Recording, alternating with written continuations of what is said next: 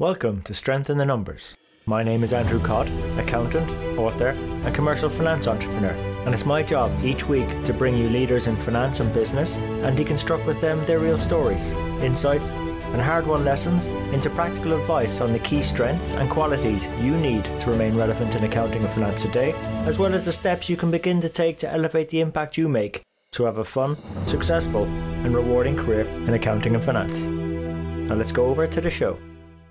Hi everyone and welcome to this week's Strength in the Numbers. Now today's guest mentor I'm very excited to share with you is Amy Radin.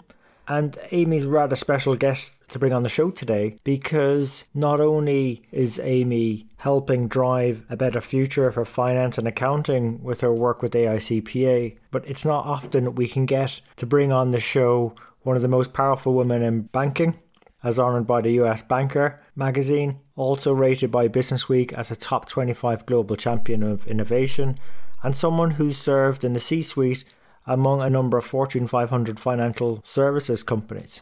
Oh, and I forgot to mention, Amy's also an author as well. So, very honoured to have her on the show. We had a very fast and engaging conversation over the Christmas period. And the really cool thing was that even though Amy's massively experienced and worked in, in, in a number of very senior roles, the content of the conversation was very practical because Amy was just reading off experience after experience of how she did things like convincing her colleagues to make a big jump into digital eh, in a financial services organization, which was far from the traditional way her organization used to do things also how she gained the support of her colleagues when investing in certainty. We all know about that in finance in terms of trying to get people to to make the right decisions about the future.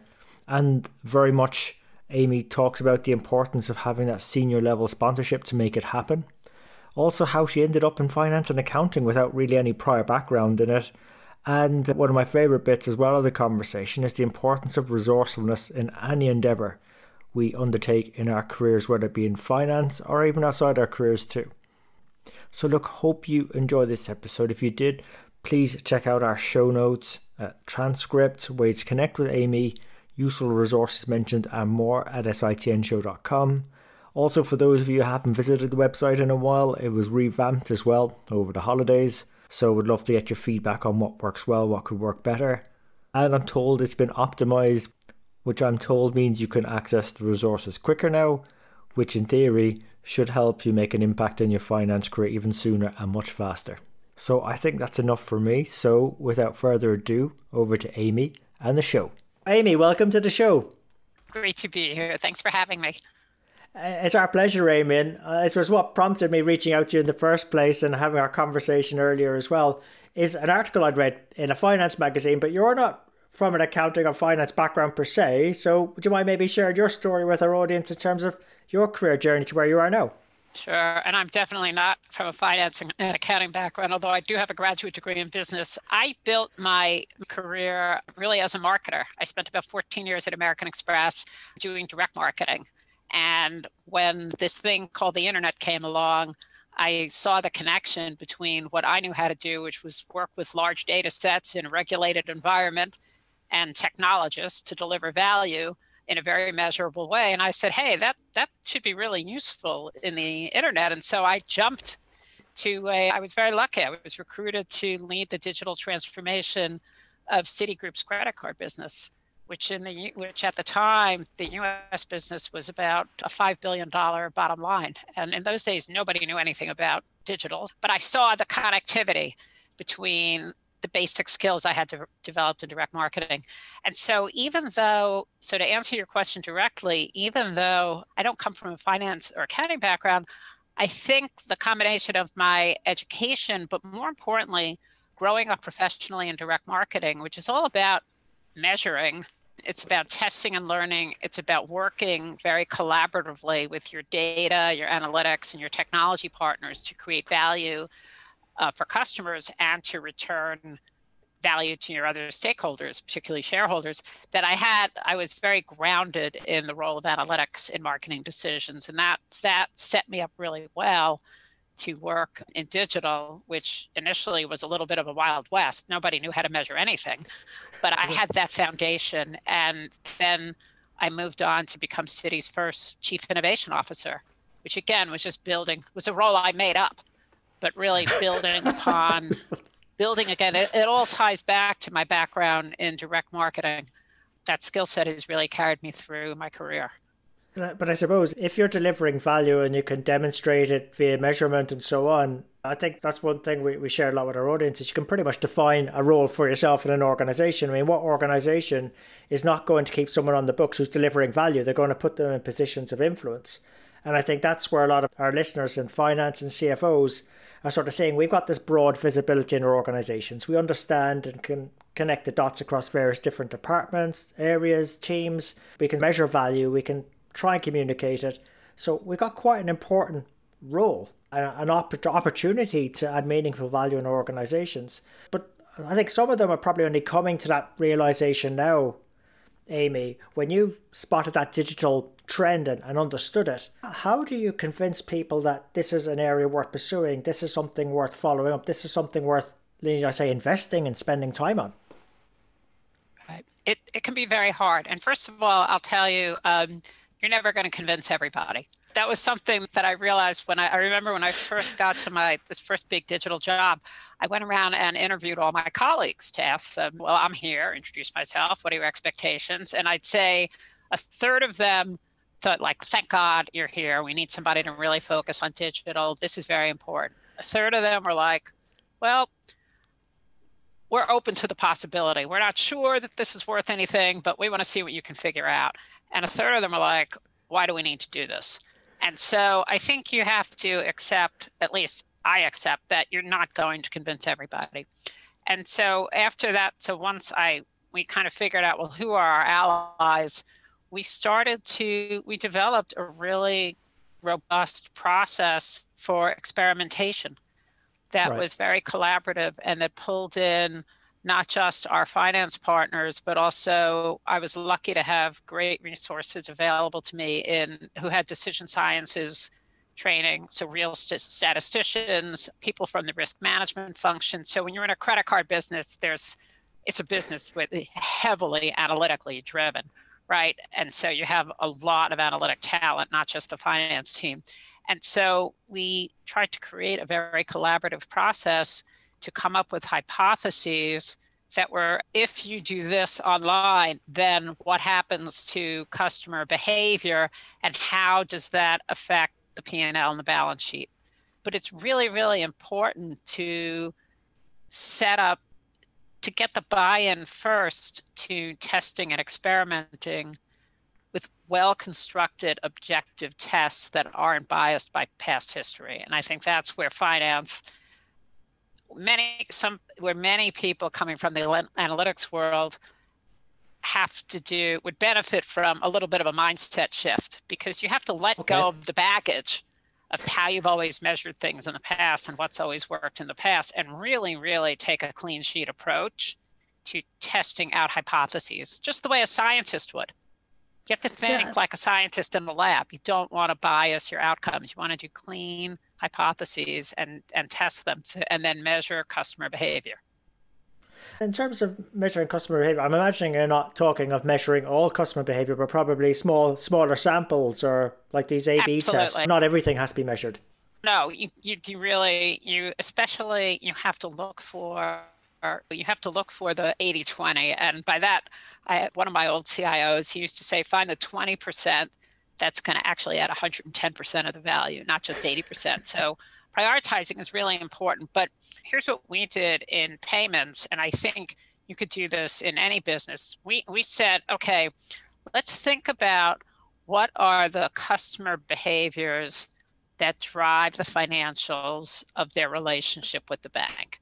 And it's very simple. People get a credit card, they keep the credit card, they use the credit card, they pay the bill or they don't pay the bill, they extend payment or they don't extend payment, they take advantage of a loyalty program or they don't, they go into collections or they don't. And so you come up with seven or eight. It's not a very long list. They get a balance consolidation, they get a line increase. That's pretty much it. I pretty much named them all. And so you start with the customer and what is their relationship about with the product. Then we'd say, okay, what if people apply for the card online versus through traditional channels in the mail? Like what happens? That triggered a whole lot of work because we discovered in our initial application tests, we were using risk scoring models from direct mail online. And it turned out those models drove adverse selection. So then we had to rebuild our scoring models to be channel specific. But if you ends up with a very with a big, uh, it's a tree that keeps sprouting more yeah, and more is, yeah. branches. But if you start with what are the customer behaviors that define the ultimate financial outcomes, and start saying, well, what if I do this? What if I do that? And the what ifs, if you're able to bring together people with diverse perspectives, and this we brought people together for brainstorming to talk about what should we test, what makes sense to the group, and then constructed the experiment. So it took us in, say, just in new card acquisition, which is really one of the core engines of the business model for that business, is the ability to bring in profitable new cards. It took us about two years to figure that out of constant iteration and experimentation and the rebuilding of the models and all that. But just work define the branches on that tree and then work them in a collaborative process with a diverse group of people. And what we did that was very successful is we started with the customer and we said, okay, what are the key customer behaviors that define the financial outcomes with our business, which in our case was a credit card business. And there's a list that you can derive pretty simply. And I think this would be the same for most businesses. People get the product, they keep the product, they use the product, they pay their bill or they don't pay their bill, they call customer service or not.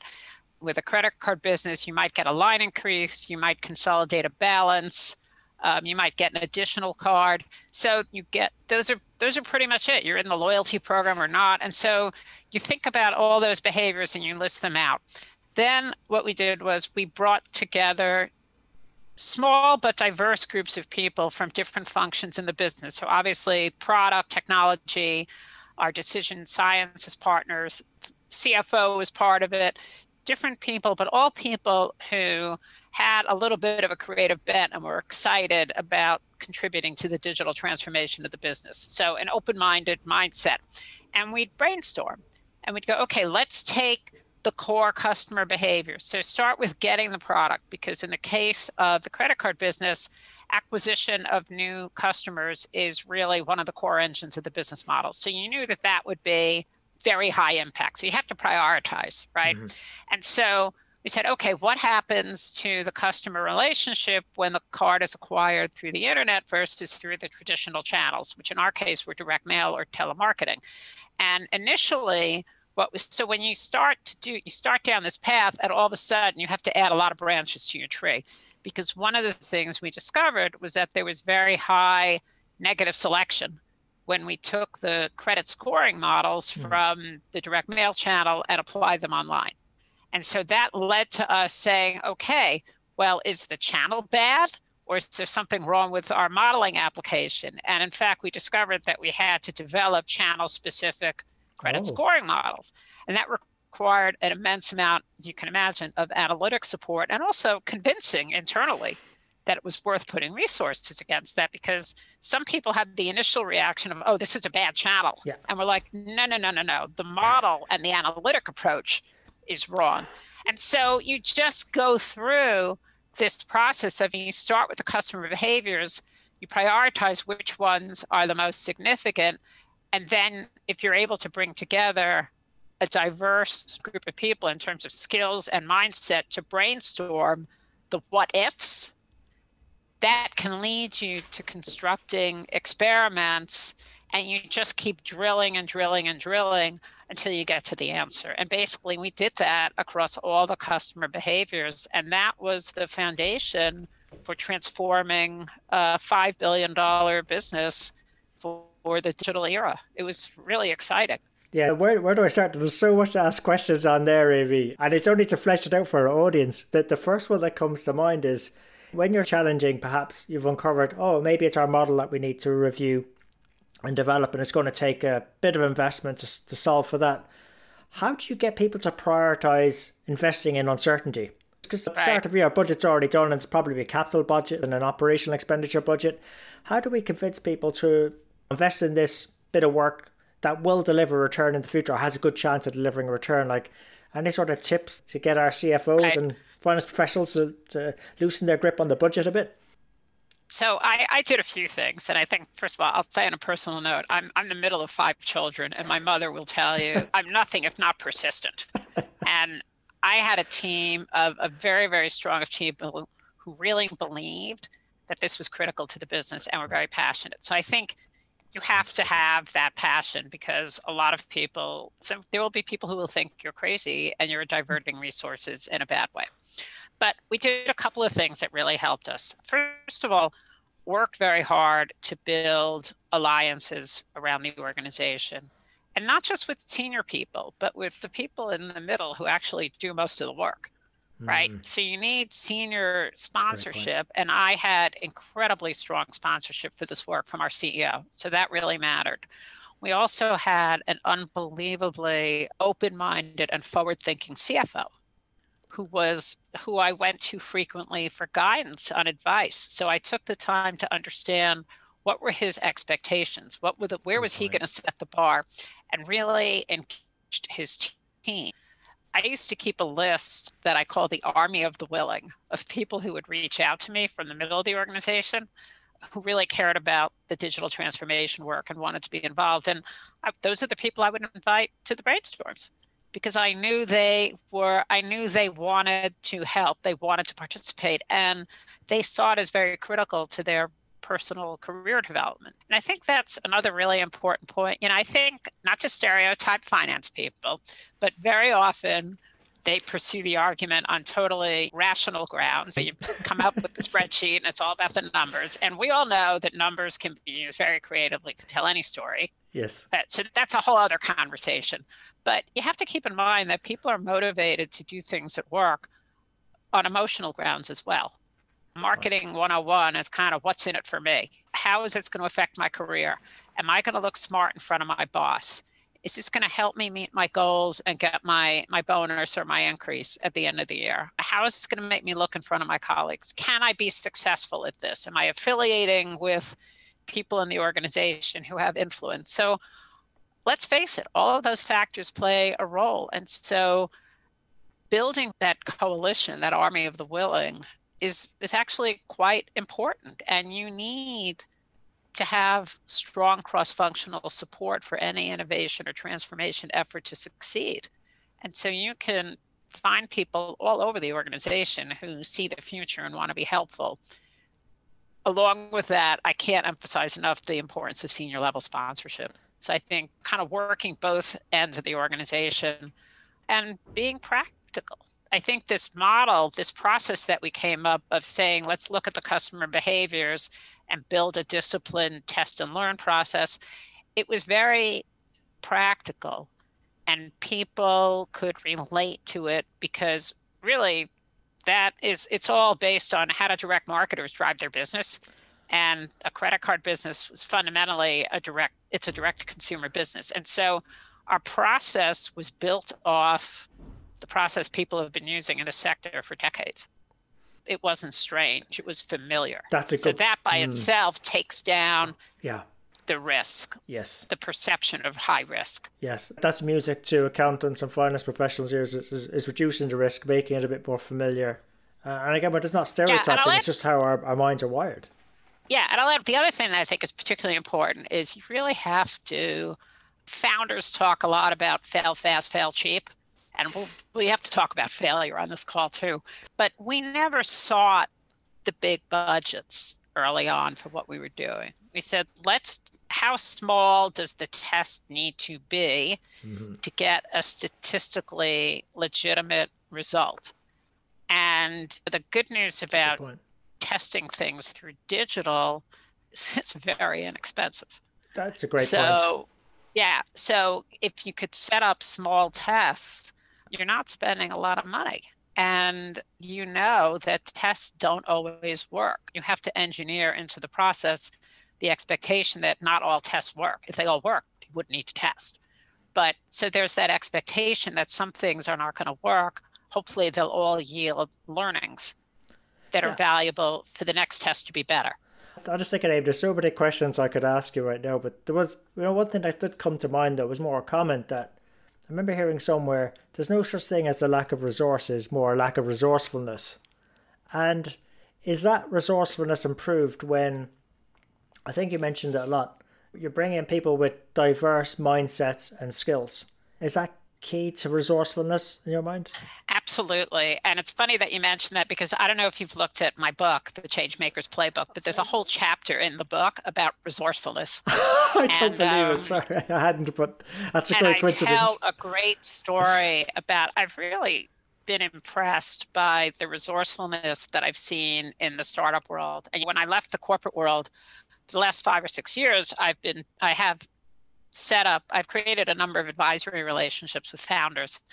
And I'll tell you, there's a founder I met a few years ago, and he's one of the people I profile in my book who was wanted to had this idea about a medical device that basically was almost like an airbag, an inflatable belt that if a senior citizen was wearing it and they fell, it would automatically inflate and shield oh. the fall. And the statistics, the number of deaths that occur and like horrible injuries that befall seniors mm-hmm. from falling is it's like it's a health crisis at least in the united states and i'm sure it is around the world so this is he wanted to solve a very important problem but you can imagine the bar on proving the validity of a medical device is very, very, very high. And he had no money. He's a founder. The guy's four children, so he's not some kid in a garage. You know, he actually had a family to support. For his first proof of concept, he actually went on a Saturday with his son to an auto parts junkyard, cut out airbags from junked cars that were still usable, took them to his tailor, and had her modify them for him to build into a prototype.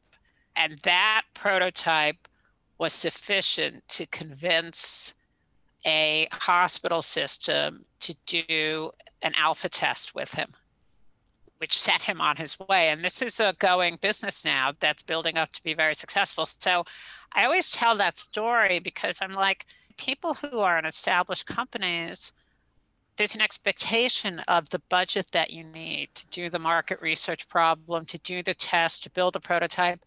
And it's been eye opening for me, having spent several decades in the corporate world where I had those expectations, to seeing what founders do. And I've really hit the reset button you have to be a lot scrappier and say like what do i what's the problem i'm really trying to solve? And what do i really need to solve it? And if i strip away the bureaucratic requirements that may exist in my company what do i really need to do? And uh, it's amazing what you can get done and what you can get permission to do. Yeah if you start to abandon it's a matter of reframing your assumptions of what does it really take to solve the problem that I really need to solve now so that I can get permission to go to the next step. Yeah, that's I, I love the questions, but you're really distilling it down to its essence.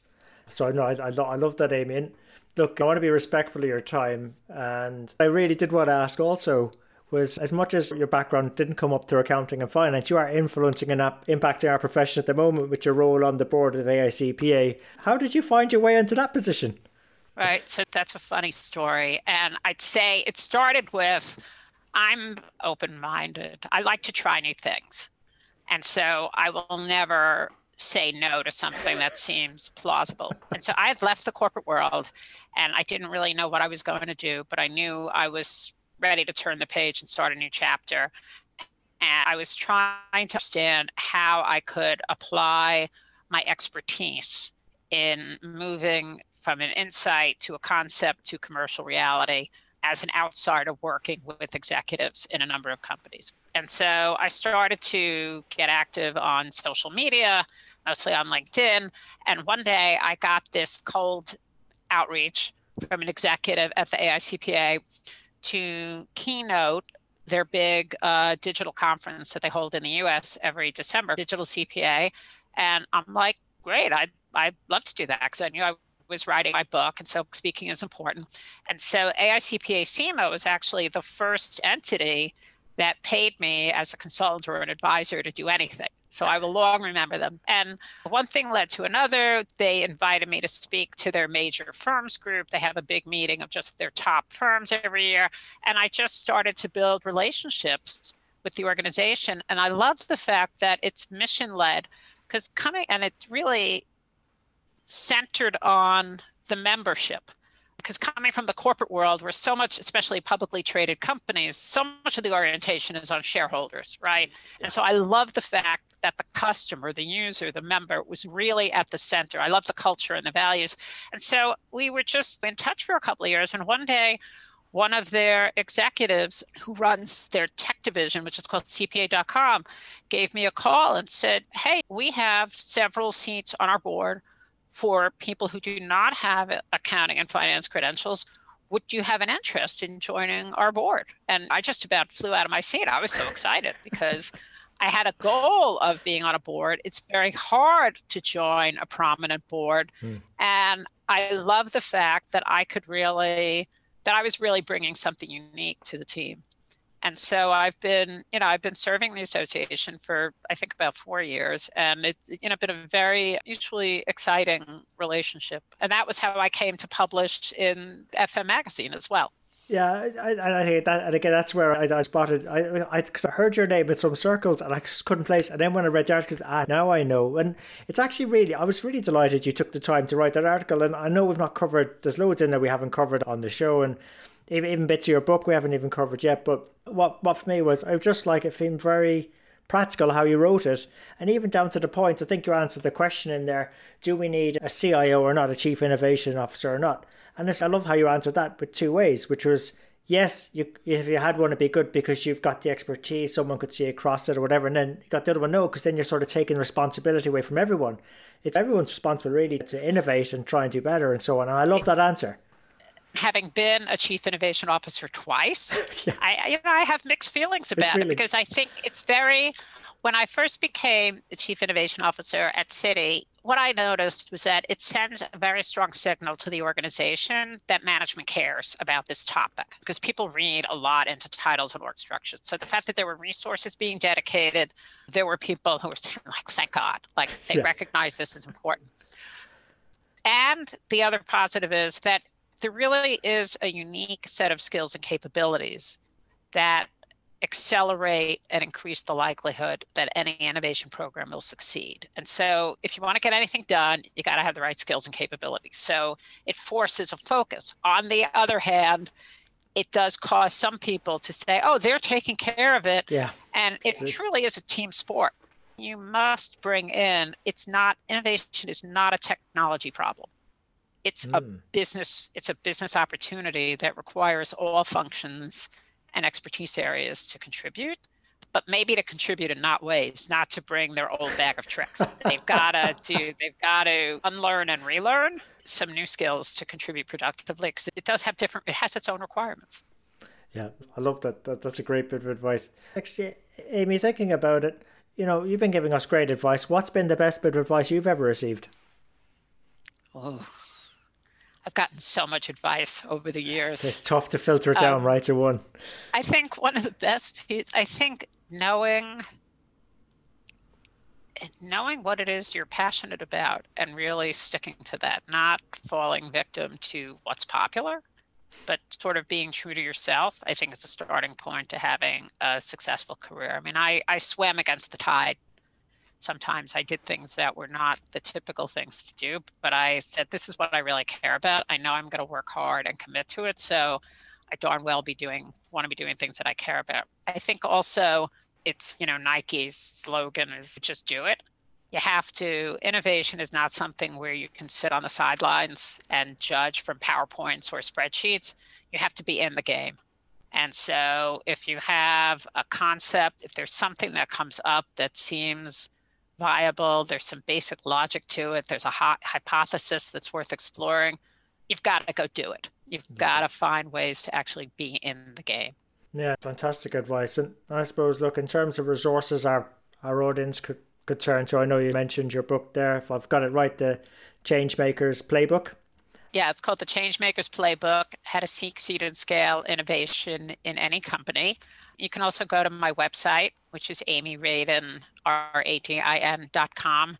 And there's some free content there on the book. I have a newsletter. So I'm happy to be a resource. This is really, at this point in my career, you know, I thought a lot about purpose, and really, I feel like what really gets me excited is using my expertise to help people drive the success of their innovation efforts. And I wanted particularly to speak to the finance function because people in this function have such an important role to play and bring such important training and skills.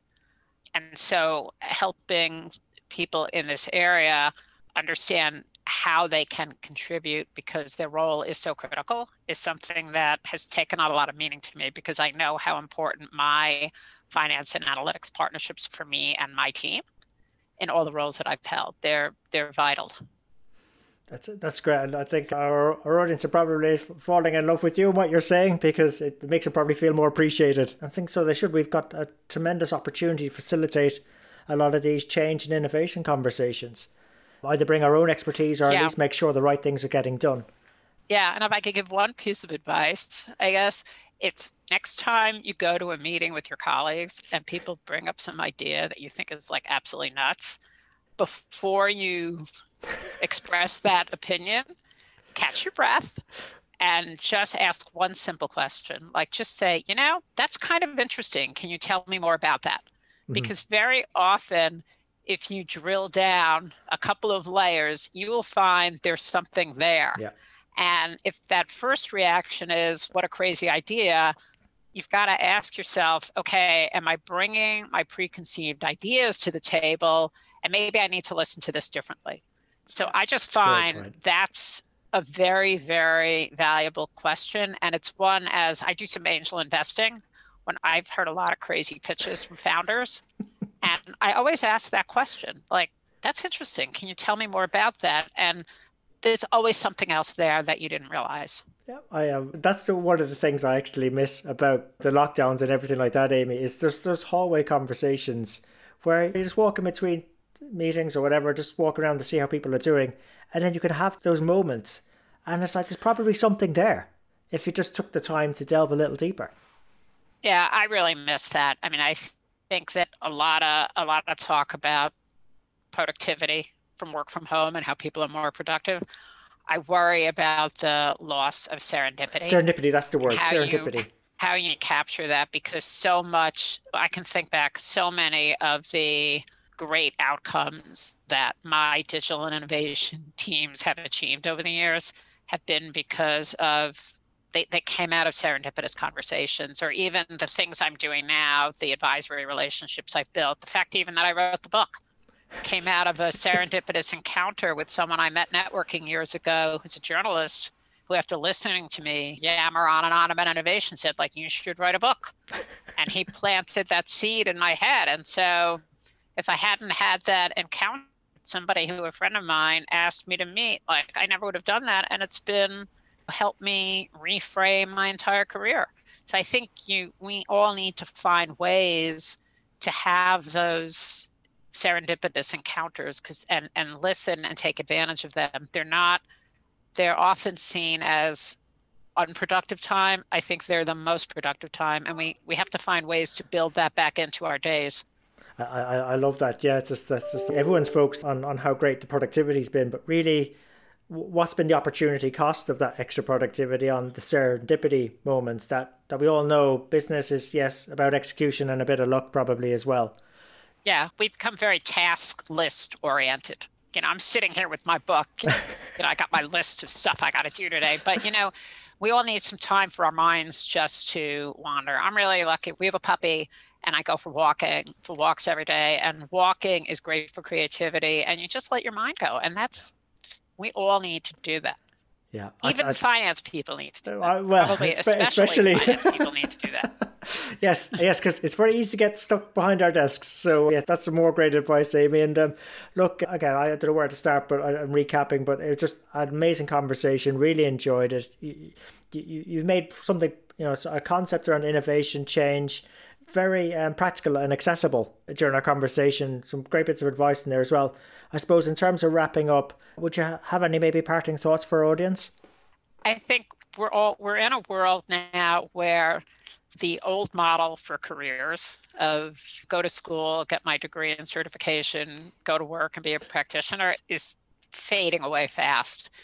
And I think it's really important for people in the finance function and really any place to heed the words of Alvin Toffler, just we all have to learn, unlearn, and relearn and find ways to boost your curiosity and keep learning and find think about how you can take the fundamental skills that you have that are so vital to this area and reshape them a little bit.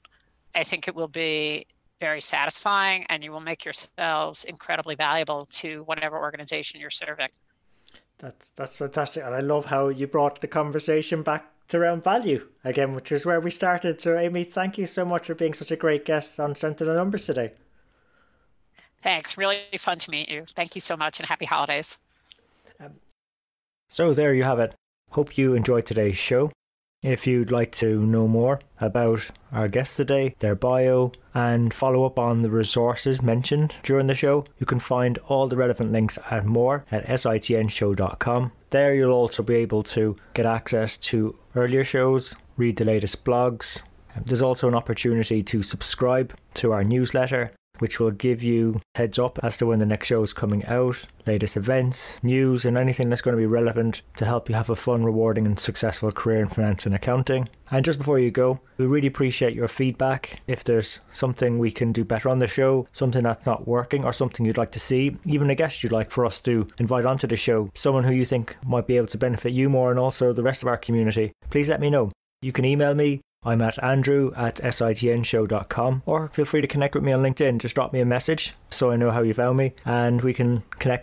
And really, it's our community that'll make the show. If we keep engaging and driving each other on, we'll keep on building our strength in the numbers. When all is said and done, if we can do the numbers better and finance better, we'll create more opportunities for ourselves, our friends, our families, our communities, and our businesses.